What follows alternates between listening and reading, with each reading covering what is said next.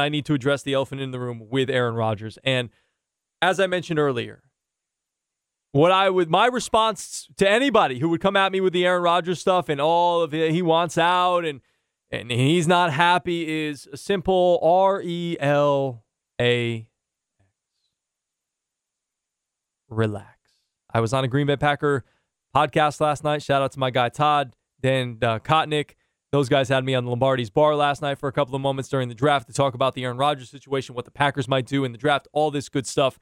And I have a couple of signs in my house that say relax just because of Aaron Rodgers. And I just literally just showed them when they asked me the question, I just showed them the sign. I said, relax. I am not worried about this Aaron Rodgers situation at all. I get what it is. And I understand what the media is doing here. The media, and, and look, I'm part of the media, so I love the media, but I hate the media in this respect, is that they blow things way out of proportion.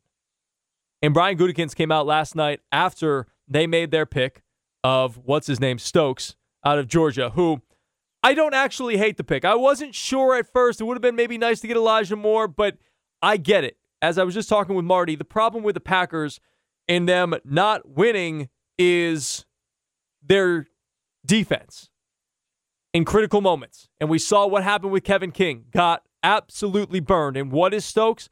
A speedster. He can keep up with those faster wide receivers, and the Packers don't haven't always had those incredibly athletic type of guys. So I don't mind that pick of Stokes. I know it was maybe a little bit of a reach, but it is they're they drafted for need, not best available.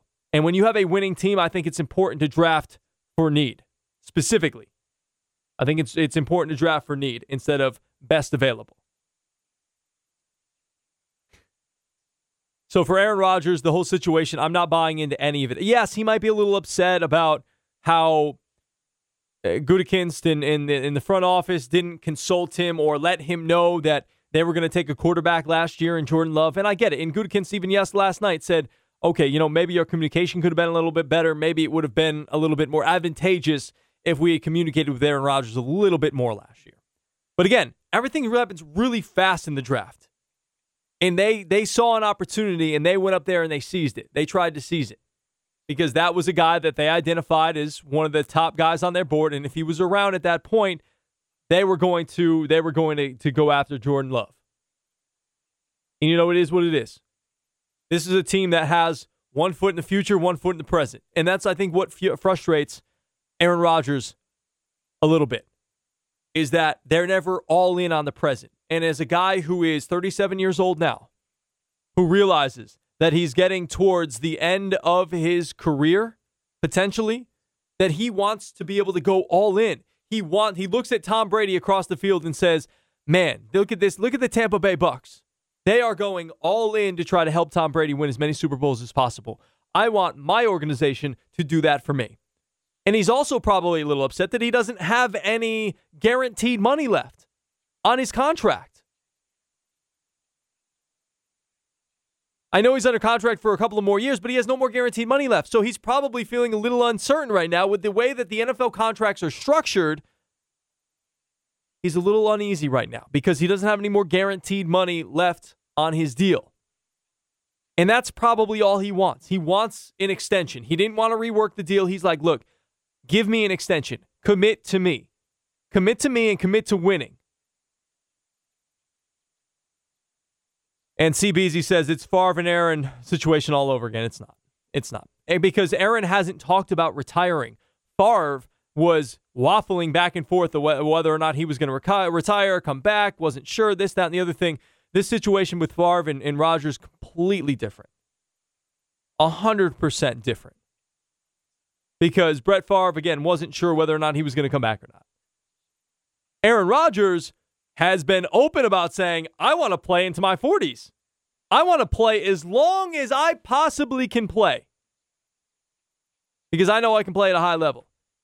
And he said that he wants to be in Green Bay long term. And the Packers are trying to work with him on, on coming to an extension. And they're saying that he wants out, that he's not coming back. Well, he's under contract for a couple of more years. What is he going to do? Retire? Is he going to go host Jeopardy full time? If he really wants to do that, he can go do that. Otherwise, he's playing for the Green Bay Packers because they are not going to trade him. And all of these rumors about how they're going to move him and move on from him. I mean, Goody came out and said flat out, we're not trading him. We're committed to Aaron Rodgers. We believe he'll be here with us next year. There's a lot of false reporting going on that they trade him in the offseason. Goody said that was an absolute false statement that was made. There was reports that they got all kinds of calls from all kinds of teams. After all of this, you know, you know what hit the fan. Goody said after five o'clock, they got about just one call from Aaron Rodgers, and it was a short call. And he said they were even in contact with Aaron Rodgers and his people yesterday. So they're continually trying to work through this process. There is so much misinformation out there. It is it's insane. Gutekunst never talked to John Lynch when they said that they inquired about a trade in Aaron Rodgers on the 49ers part. And Rams GM Les Snead said, I don't think he was ever available this offseason. So there's no evidence out there that said they want to try to trade this guy. They would want to move on. Guy just won the MVP.